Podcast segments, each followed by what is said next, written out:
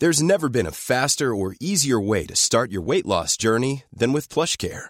PlushCare accepts most insurance plans and gives you online access to board-certified physicians who can prescribe FDA-approved weight loss medications like Wegovy and Zepbound for those who qualify. Take charge of your health and speak with a board-certified physician about a weight loss plan that's right for you. Get started today at plushcare.com slash weight loss. That's plushcare.com slash weight loss. plushcare.com slash weight loss. A couple of years ago, a cop was shot dead on a deserted pier in the tiny nation of Belize. The only other person there that night was a frightened young woman, found covered in blood. By all appearances, it was an open and shut case. But not in Belize, where this woman was connected to a mysterious billionaire who basically runs the place. Justice will not be served in this case. She's gonna get away with it. Or will she? White Devil, a Campside Media original. Listen wherever you get your podcasts. This episode is brought to you by the Center for Addiction and Mental Health, CAMH. It's never an easy call with so many problems in the world to know where to direct the money that you donate when you want to help out in this world. But what I can tell you is that when you donate to CAMH, you're saving lives. We know about the opioid crisis, we know about the mental health crisis. They are doing the work. Help change mental health care forever. Your support will help CAMH build a future where no one is left behind. Donate at camh.ca slash Canadaland to help us treat addiction and build hope. This episode of Canadaland is brought to you by Douglas, a mattress that is trusted by more than 200,000 Canadians from coast to coast to coast. It's a great mattress at a very reasonable price point. Comes with a 20-year warranty and a great deal for our listeners. Douglas is giving you a free sleep bundle with each mattress purchase. Get the sheets, pillows, mattress, and pillow protectors free with your Douglas purchase today. Visit douglas.ca slash Canadaland to claim this offer. That is douglas.ca slash Canadaland.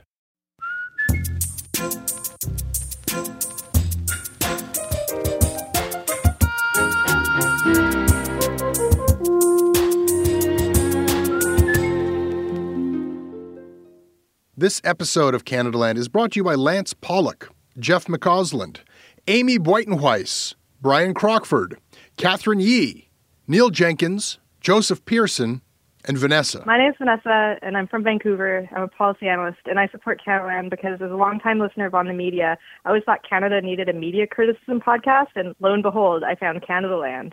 Now, if only Jesse can learn to knit toques that rival Brooks. A warning for listeners this episode contains detailed descriptions of sexual assault. One of the biggest tech companies in the world is right here in Canada.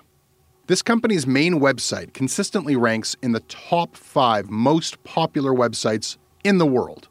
Gets billions of views every year. They employ over a thousand people at their offices in Montreal. Statistically speaking, you have probably been to this website. Some of you, many times. But we don't really talk about it.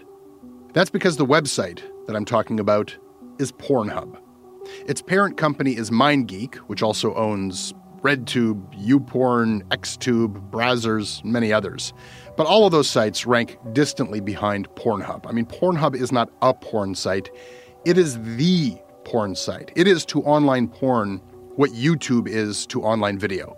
It's the default, the default destination.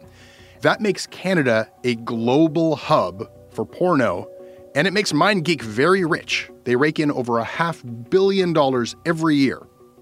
But somehow, the CEO of MindGeek, Feras Antoun, well, he somehow flew completely under the radar of the Canadian press.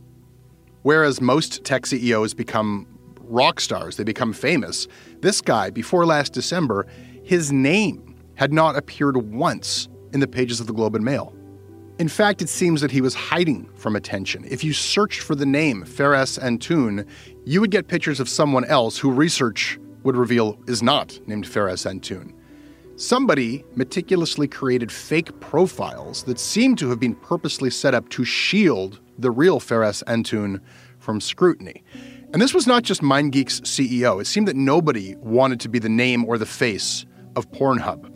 In the rare occasion where they would issue a press release, it was attributed to a fictional person. person does not exist. So for a long time, during many years of MindGeek's ascent, They didn't seem to want to be noticed, and almost all of Canadian media seemed pretty content to not notice them. Well, that all changed last December. This was not because of the Canadian media, even though there were some paying attention, most notably The Logic. No, it was the New York Times that ran an incendiary piece by one of their better known columnists, Nicholas Kristof. It was titled The Children of Pornhub. This article did not just call out Pornhub, it called out Canada. Right below the headline, it asked the question why does Canada allow this company to profit off videos of exploitation and assault? The New York Times described Pornhub as a business that somehow was allowed to profit from thousands of child porn and rape videos. It centered on a teenager, Serena Fleites, who went public about a harrowing experience from when she was just 14 of having her nude video shared without her consent. For hundreds of thousands of New York Times readers, this article said it all. It was coming from the most respected masthead, and it told undeniably horrific stories of young women who not only suffered abuse and trauma, but whose moments of trauma lived on forever on Pornhub, unremovable, turning their lives into total nightmares. And the Trudeau government snapped to action. As the Toronto Star put it, his cabinet was sent scrambling for a response. Yesterday, the Justice Minister said, quote, we expect law enforcement to enforce Canada's laws. But a Canadian-based website has videos and images of children being exploited, abused, and raped. So does the Minister for Public Safety think this is a so-called gap that needs to be fixed right now?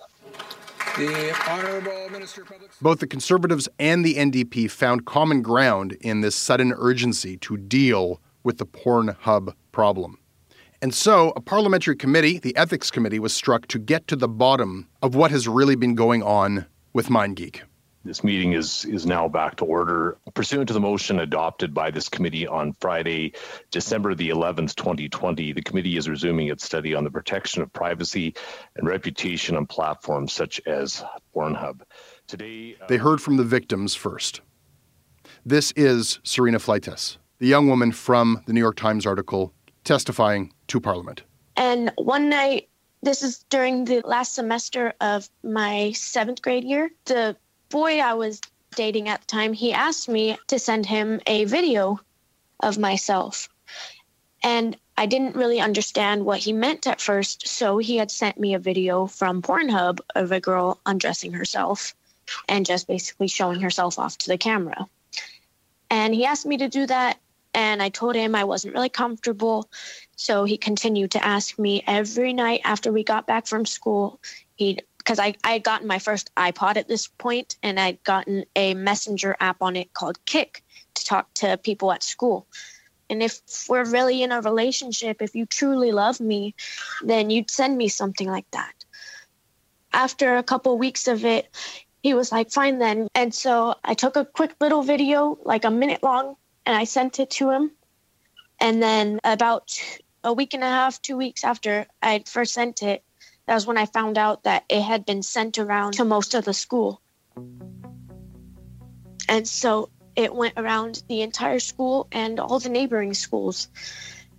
And then during the summer break before eighth grade, um, we moved. So I thought, you know, okay, things would be better. But when I started at the new school, after about two weeks of being there, somebody who had made an anonymous account sent me a link through Kik, And it was the video that I had sent to my ex boyfriend, and it had been posted on Pornhub with the caption 13 year old brunette shows off for the camera. Um, and so after that, I started ditching school a lot, started getting really depressed, um, started getting into drug use. When like the videos were first uploaded online, and I didn't want to tell my mom about them. Um, then I pretended to be my mom. They would say like, "Oh, well, it's not actually you in the video." So to provide proof that that's your daughter and that she's underage, you're gonna have to provide like, um, basically like pictures of me next to some sort of identification. And like they would ask for all these different things. Even after I would send one picture next to whatever identification they would ask for, They would ask for another picture next to it, different identification, and so on and so forth.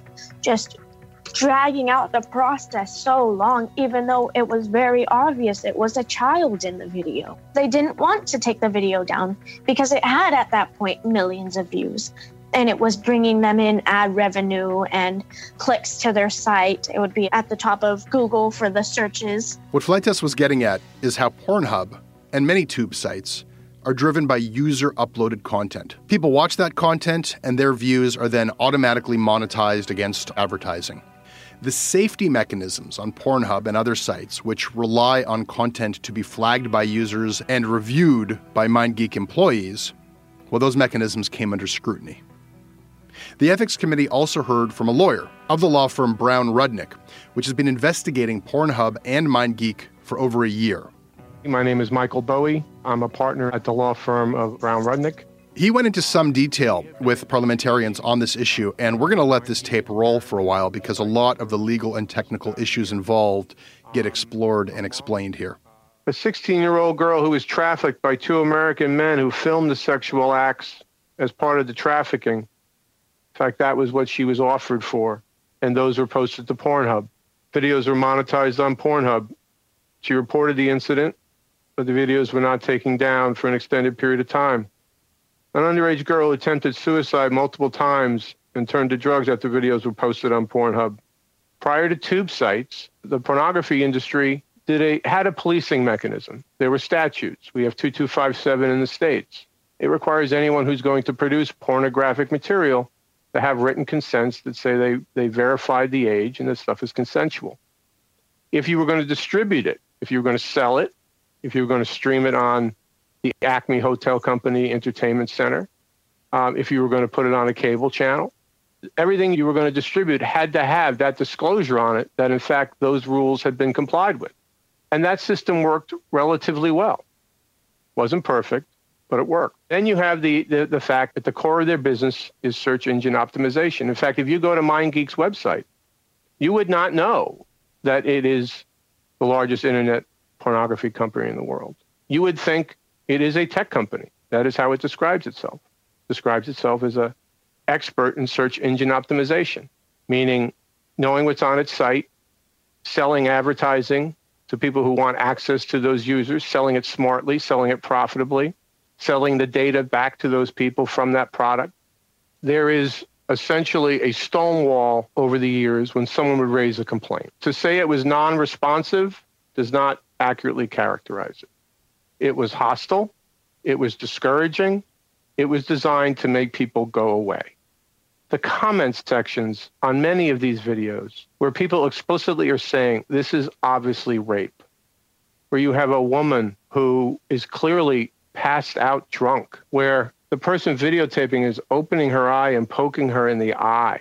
When a person uploads to Pornhub, Perhaps lawyers could argue that Pornhub is just receiving the information, but there's an argument. That's why legislators could probably should probably update that law.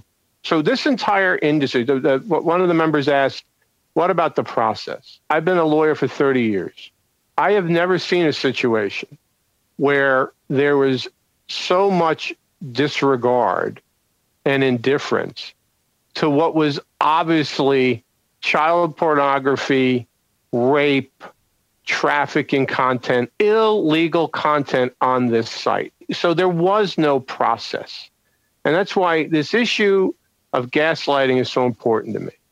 This entire year, if you were simply listening to their public pronouncements of MindGeek, of its agents that are in its sort of network of performers and otherwise, of its allies in the industry, you would think they have all this process and they have all this technology and that this stuff just, you know, mistakes were made.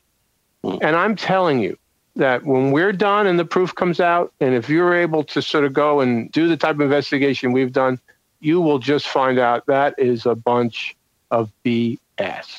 You are dealing with a rogue company. You're dealing with a rogue company who you don't know who owns it. I don't know who owns it. No one really knows who owns it. Its behavior here is completely out of bounds it's it's it's just in a different universe of the way even bad mainstream corporate citizens work. Finally, At the end of this committee's process, the two mysterious executives of MindGeek, CEO Feras Antoun and COO David Tassillo, were both called to testify before Parliament. The Globe and Mail reported that this was their first appearance in a public setting ever. Antoun began by telling Parliament that he is just as disturbed by child sexual abuse material, or CSAM, as everybody else, and that, in fact, MindGeek plays a leading role in fighting child abuse online. I want to be clear to every member of this honorable committee and to the Canadian public. Even a single unlawful or non consensual image on MindGeek's platforms is one too many. Full stop. We are fathers and husbands. We have over 1,800 employees with families and loved ones. We are devastated by what the victims of these heinous acts have gone through. I want to emphasize that this type of material has no place on our platform and is contrary to our values and our business model. We are sickened when anyone attempts to abuse our platforms to further their violence. Running one of the world's most visited websites is a responsibility that we do not take lightly. The spread of non consensual content is a massive challenge facing all social media platforms. We have been leading this fight by being more vigilant in our moderation than almost any other platform, both within and outside the adult space. But MPs were not buying it, and several of them took turns excoriating Antoun. Bloc MP Marie Helene Gaudreau asked him point blank, How can you sleep at night? Liberal MP Nathaniel Erskine Smith challenged MindGeek's claims that they moderate rigorously for abusive content, citing a Globe and Mail investigation in which former MindGeek employees said that they were actually encouraged to overlook harmful content. Thanks very much. Uh, Mr. Antoun, uh, are you familiar with a recent article in the Globe and Mail lifting the veil of secrecy on MindGeek's online pornography empire? Mm, there's, there's no secrecy about MindGeek. No, no, no. Are you aware of the article? Uh, I think I read it quickly, but there's so many lately. Okay, so in, in reading that article, did anything stand out to you? Um, I mean, media articles are not facts. It's journalists writing whatever they want. Well, in, this case, a uh, journalist isn't writing whatever he wants. He's actually reporting on something that two individuals who worked for MindGeek and Pornhub had told him. Did, did you read that section? Um, I don't recall. You can remind me if you want.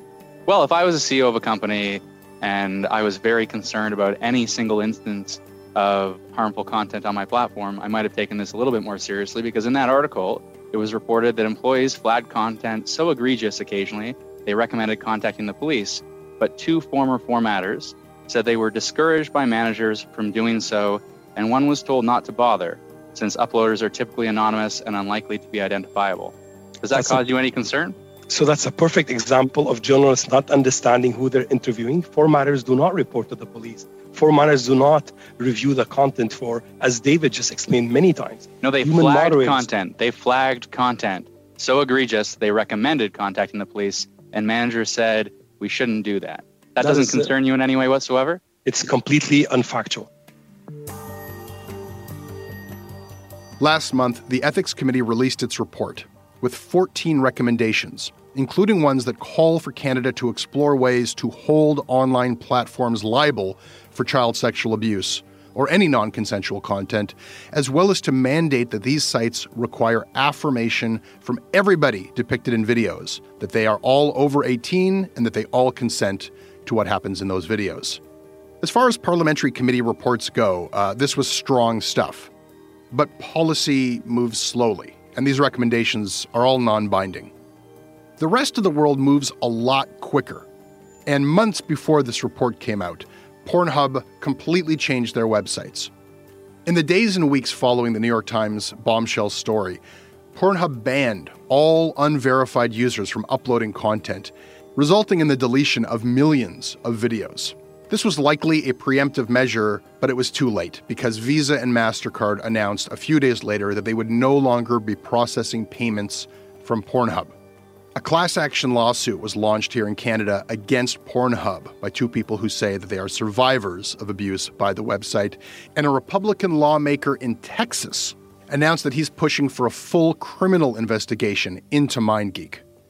And there's something else that's been going on an angry and spreading public backlash against Pornhub and MindGeek that it seems culminated in an act of arson. A new home being built by one of the executives of the company that owns Pornhub has been the target of arson. Two people were spotted breaking into the site shortly before the fire began. Diane Bassiano says it looked like a forest fire. The inferno was shocking. I saw raining fire from my house when we went. Somebody burned down Feras Antoun's house. His $19 million Montreal mansion was torched to the ground. Nobody was hurt. You might not have heard about that. There is not a lot of sympathy out there for Feras Antoun or for Pornhub. Maybe that's okay. They do not have a lot of defenders out there. Maybe they don't deserve them.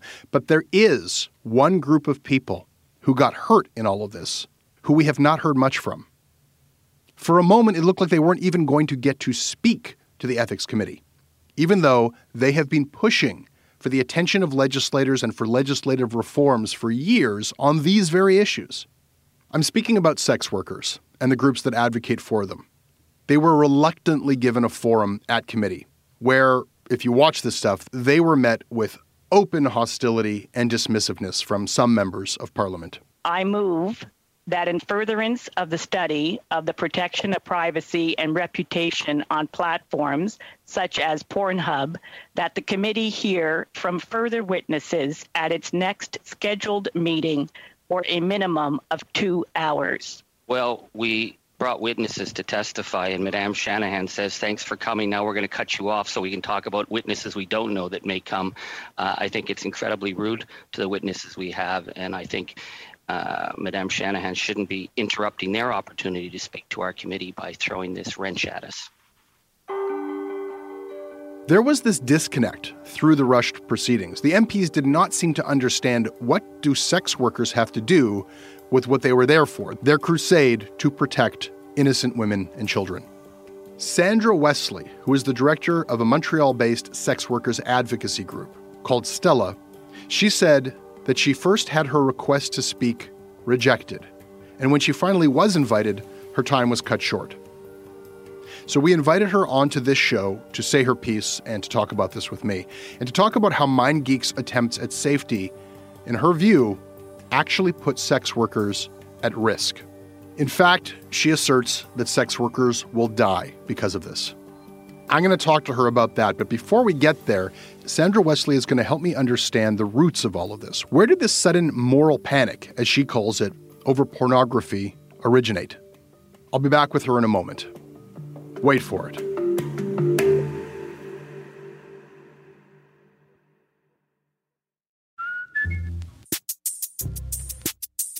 This episode is sponsored by BetterHelp. Uh, it's amazing the things that we tell ourselves to talk ourselves out of getting help. Anybody who's actually gotten help knows that the process of getting things off your chest, of taking your stressors, your problems, and just like not letting them be bottled up, working through just conveying them to somebody half of the battle is just doing that. You unburden yourself. And you know what? If you have a real mental health professional, no, they don't have magic bullets or magic words that make it all go away. But often they can help you see things a little bit differently and guide you to strategies or tools or to a new perspective that actually does help. As the largest online therapy provider in the world, BetterHelp can provide access to mental health professionals with a wide variety of expertise in mental health. Because you listen to this podcast, you get 10% off of your first month at betterhelp.com slash Canadaland. That's betterhelp.com slash Canadaland.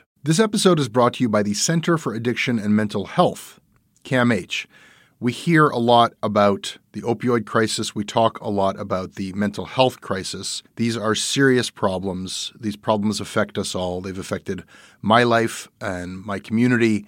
They're not intractable problems. I don't know what's going to solve them on a policy level, but day to day, helping people, that's what CAMH does. They do it on the ground when people need help, and they do it through research. The team at CAMH gave our team a tour of their facilities, and we were really just blown away by the incredible heroic work that they're doing every day. They treat everyone with dignity, and their research is seeking and finding real solutions for everyone around the world. Help change mental health care forever. Your support will help CAMH build a future where no one is left behind. Donate at camh.ca slash Canadaland to help CAMH treat addiction and build hope.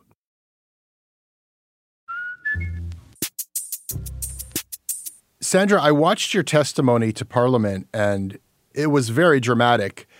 One thing that you told Parliament was that they are harming sex workers and that any further repressive measures against sex workers will absolutely kill many of us, is what you said. Can you explain that? Uh, yes. So the current um, hysteria around pornography, uh, which is related also to other panics around human trafficking and sexual exploitation of minors and all these other things, they all come from the same anti sex work movement that is comprised of very conservative, very religious extremists who ultimately want to ban all sex outside of a Christian heterosexual marriage. And I've found that targeting the sex industry is an effective way to get the public on board with some of the actions that they want to take. And the other half of that movement is an offshoot of the feminist movement, which is uh, based in a hatred of sex workers, a hatred of trans women, and a desire to use criminal law and police repression to eradicate sex work.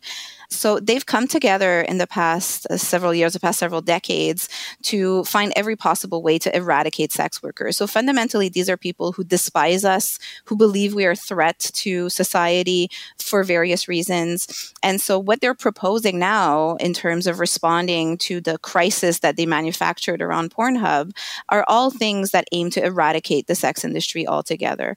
For one, we become poor, we become more precarious in our living and working conditions, uh, and it creates a lot of opportunities for people to exploit us, uh, to have bad working conditions, to experience various types of violence. Um, another thing that happens is that every violent person out there, every aggressor in this country, hears loud and clear the message from the government of Canada, which is we hate sex workers too and we want to get rid of them. And that gives them permission to target us and it gives them a sense of impunity. It's pretty rare that when the government tries to take away our jobs that we just stop doing sex work. We just end up doing sex work in unsafe or in bad working conditions. Sandra, I want to unpack that with you piece by piece because I think that to people who just heard testimony from victims like like uh, Serena Fleites, who are describing a very different type of very dire sounding situation. And I think that to explain this larger movement that is anti sex work that wants to abolish pornography and sex work, we need to explain the media side of this. Because I know that this has been going on for many decades the war against porn and efforts against sex work. But I think that this most recent chapter of the story did begin with an article in the New York Times by Nicholas Kristof. Mm-hmm. Indeed, yes. And in order to frame this New York Times article that was published in December of 2020, we need to actually go back to the 60s and 70s when a group of religious extremists in the United States founded an organization called Morality in Media. And I think a lot of people remember those from our childhoods. They were the people boycotting Disney, boycotting Madonna, boycotting everything that had any sort of sexual content. In the early 90s, they even tried to shut down the endowment for the arts the United States because they were afraid that some artists might receive grants to do sexual art. Uh, they're against sexual education. So they're a very extremist group and they've been around for a long time. And about five years ago, seeing the resistance also and the fact that their campaigns are not working, the public is not buying this whole idea of we need to ban sexual content from our society. So they rebranded. They became the National Center on Sexual Exploitation they realized by just looking at the media landscape that no one wants to hear about banning sexual education, but everyone wants to hear about horror stories that involve sex work. This was in the wake of the shutdown of Backpage, uh, and it led to a lot of shutdowns of other websites. And so those groups, along with another group named Exodus Cry, which is a religious Christian group that is anti gay primarily. They started out as just being anti gay. And then they added to that a hatred for trans people and a hatred for sex workers because that's where they actually get a political response. And so they started a campaign where they looked at who's the biggest porn website Pornhub is the target that they chose. And the fact that Pornhub is based in Canada was very interesting to them because they were able to pass legislation, SESTA and FOSTA, in the, in the United States, which was sort of a step one to eroding the right to use the internet the way we use it now, not just for sex workers, but for everyone. They thought that maybe if Canada starts banning pornography, it would look like a feminist thing, it would look like a progressive thing, and that would have an effect that it would cause other countries to do the same. So they created this campaign and they went to uh, Nicholas Kristof, who's a journalist who has a long history of exploiting sexual violence for his own career and of telling false stories of human trafficking. So a few years ago, he published a big story um, about a woman who had allegedly been trafficked into sex work, had been able to escape, uh, and was now helping thousands of survivors of human trafficking. Very quickly, that led to campaigns that raised a lot of money for this woman. And very quickly after that, it was discovered that the entire story was entirely false, completely made up. And any serious journalist would have been able to see through that story. So this is the person that they chose to push this story. So Nicholas Kristof got this story from uh, Morality in Media and from Exodus Cry, and then published it according to their specifications in a way that obviously was very sensational and brought a lot of attention. And this is something that we see from journalists in Canada as well. As a sex worker organization, we get calls all the time from journalists who want interviews, who, who are working on documentaries or working on all kinds of projects. And we always hear the same thing from them. Their bosses want sensational human trafficking stories. Their bosses want stories of violence against sex workers that are portrayed in a certain way. They're not interested in nuance. Well, you call for nuance in the media. I, I need to introduce some nuance to some of the things that you just said. And some of that is to confirm what you were saying and what has been documented by the Daily Beast, which is that a group called Exodus Cry, which is a evangelical Christian group, which is an offshoot of the International House of Prayer, a Missouri-based church which is explicitly anti-gay, which uh, is explicitly anti-Semitic. Uh, its founder said that Hitler was sent to punish the Jews, that Oprah Winfrey is a foot servant to the Antichrist. Really out there stuff. They are connected to Exodus Cry, as Daily Beast has documented, even though they deny it. And Exodus Cry funds Trafficking Hub. And what you do see along the way is that the messaging gets cleaned up, and all references to prayer and Christianity and fundamentalism, and all references to eradicating pornography and sex work, which at one point is an explicit objective, all of those things get whittled away. And what you end up with is a very media polished message that it's just about advocating for the victims of trafficking which is definitely a more palatable message that ultimately did find its way into a Nicholas Kristof column. Where I am going to push back against what you said is that I feel like maybe we could call this a matter of your opinion, but the idea that he's only doing this for his own career, and that I guess is a subjective take, that he did this to the specifications of Trafficking Hub is something that I'm not aware of uh, being true. And, uh, you know, I think that when you point to previous stories that he reported that turned out to be fake, I don't want people to get the idea that that means that Serena Fleites, that that story is fake, or that some of the other people who testified, who are quoted in Nicholas Kristof's coverage, or who testified to Canadian Parliament's Ethics Committee, I don't believe that you're suggesting that their stories are fake. Is that accurate? Uh, no, not at all. I obviously don't have any knowledge of the specifics of the stories that are being brought to us. But as I've mentioned, our real stories of violence get used against us. And a common tactic of groups that want to eradicate sex work, and it is clear on the Exodus Cry website as of last month, they make it clear that they want to eradicate sex work and pornography. So they will usually find someone who has a very dramatic, very painful story and have this person simply show up to tell that story of violence. And then they will package that story with their demands for policy that aren't necessarily shared always by the people who are telling their stories. Usually they're not really asked what they believe should be the policy change.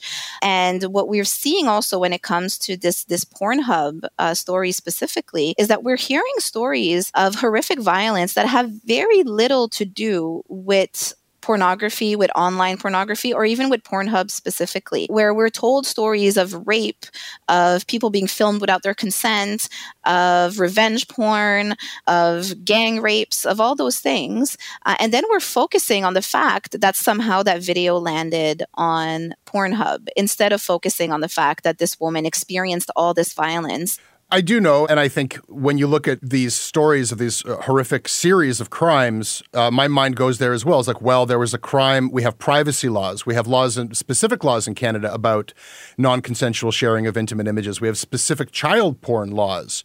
We have, of course, rape is a crime, as a, a criminal offense in Canada. There's all these steps at which crimes were committed. So I take your point very well, but I also hear the other point, and I think it's a point that MP Charlie Angus made to you, which I recall him asking look, sure, I'm hearing all this stuff about this vast conspiracy of right wing sites, and I'm also hearing some pretty legitimate concerns about sex worker rights.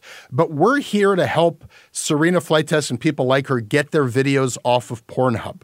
So that is a link in the chain. And, you know, to your point, Visa is also a link in the chain. We don't hear people trying to describe Visa or other companies or even the internet service provider who sells access to the internet like, oh, they're a child trafficking company. Let's boycott them. But I want to actually just address this one concern because I think that I can understand the point of view of Charlie Angus or many others who say, look, I don't even care where this campaign began or if they're anti porn or anti sex worker. I'm not.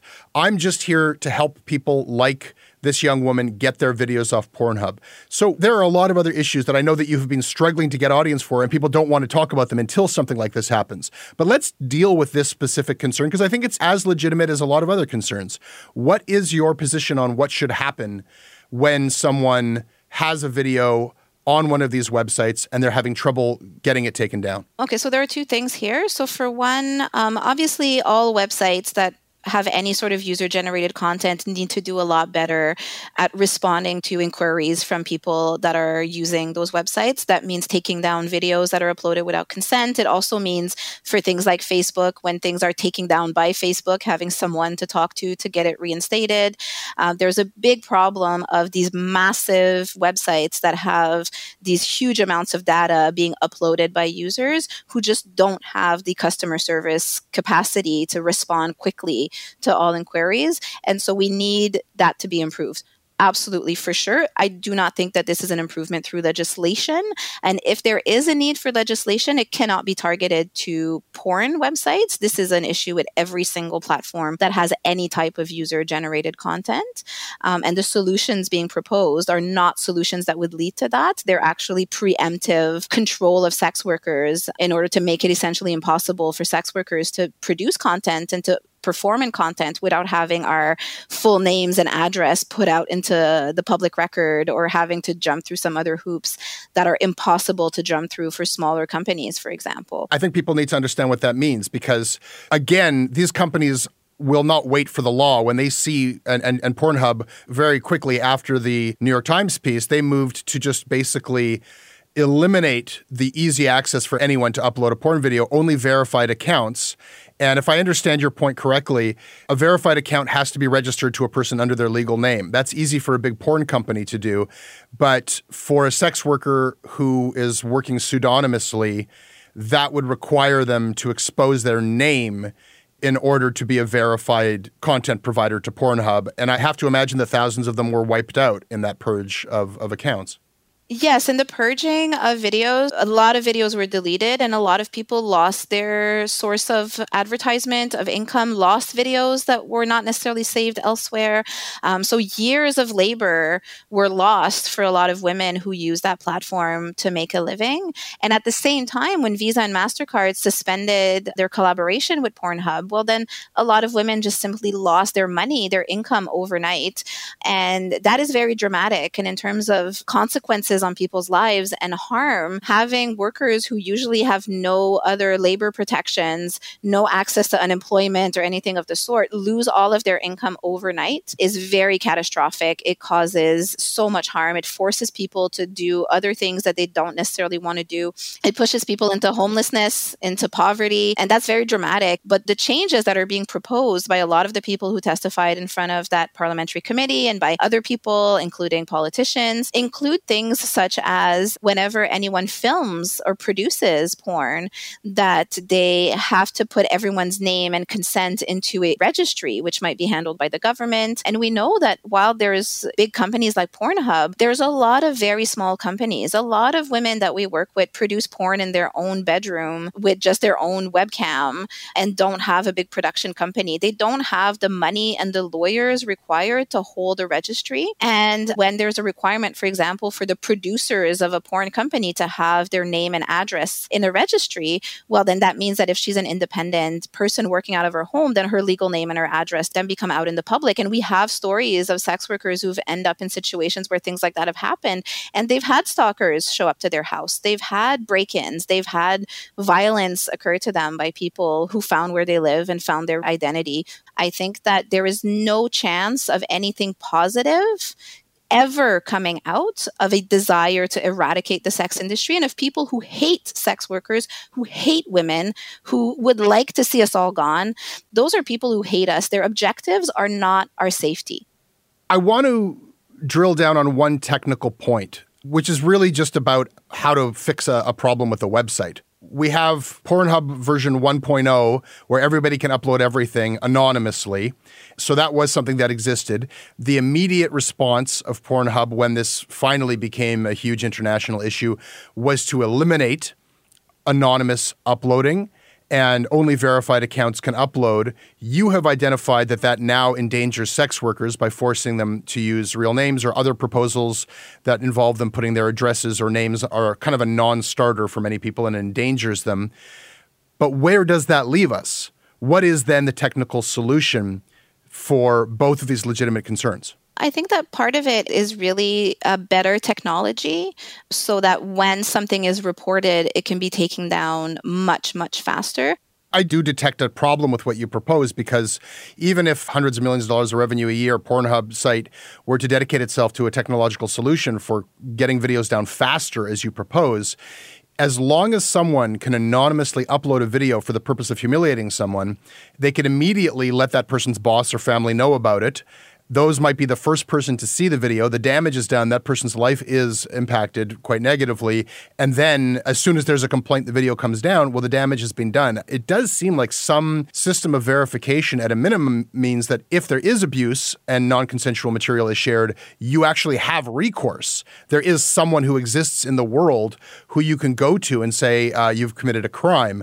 Wouldn't there be a system of encryption that would allow people to get verified accounts that are but without publicly disclosing their names or addresses? Maybe. You know, technology has, you know, very few limits and things can be developed. Uh, but we also need to think about our standard as a society. You know, everyone can commit a crime at any moment, and we don't have safeguards everywhere in society to to prevent the possibility to create a crime or to be able to track everyone you know uh, someone can be walking down the street and punch some random person on the street and we're not going to institute a checkpoint where we register who walks on every street at all times because that would violate people's rights. So i think whatever we do we need to actually go back to the charter and have a serious conversation about how far we're willing to take this and why for this specifically while we have thousands uh, of women who are victims of domestic violence who can't even get a protection order for their exes not to target them.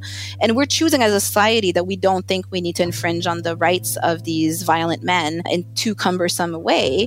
But for this relatively rare incident of non consensual videos being uploaded, we're going to deploy all of this and cause all this other harm. We need to check where we're coming from. And that goes back to then this much, much, much bigger conversation conversation about what do we expect from the criminal justice system? Is this a system that works for anyone? And we can't just take a few examples of violence and then try to legislate entire industries based on it when ultimately what we have is a, a criminal code that is not working for anyone, that is not designed to respond to sexual violence or physical violence at all, and that doesn't actually do anything to prevent and stop those crimes from being committed.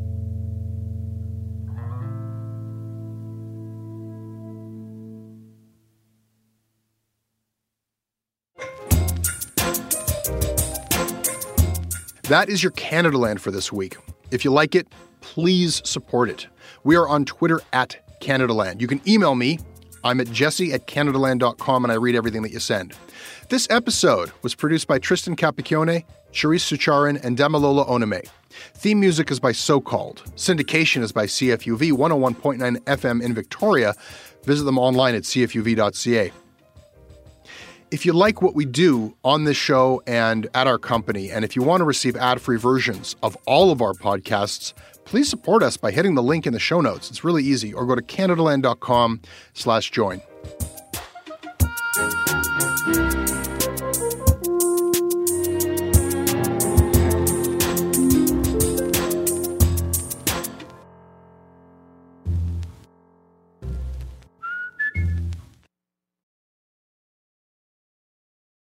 Hey, I need you to pay close attention to this message. It is not an ad. This is about Canadaland and this is about you. You need to know that the news crisis is about to get a lot worse. You've heard about the layoffs. We're about to have news closures, and it's very likely that we're going to be seeing the defunding of the CBC. Where are you going to get your information from? What can you do about this? You can support Canadaland. We need you to. And so for this month and this month only, you can become a Canadaland supporter and get everything our supporters get for just $2 a month. That is an almost 80% discount. The clock is ticking on this. It disappears at the end of the month, and then we will not offer it. We need your support. We need to keep news coverage alive in Canada. Go right now to canadaland.com slash join. And thank you. A couple of years ago, a cop was shot dead on a deserted pier in the tiny nation of Belize. The only other person there that night was a frightened young woman, found covered in blood. By all appearances, it was an open and shut case. But not in Belize, where this woman was connected to a mysterious billionaire who basically runs the place. Justice will not be served in this case. She's gonna get away with it. Or will she? White Devil, a Campside Media original. Listen wherever you get your podcasts.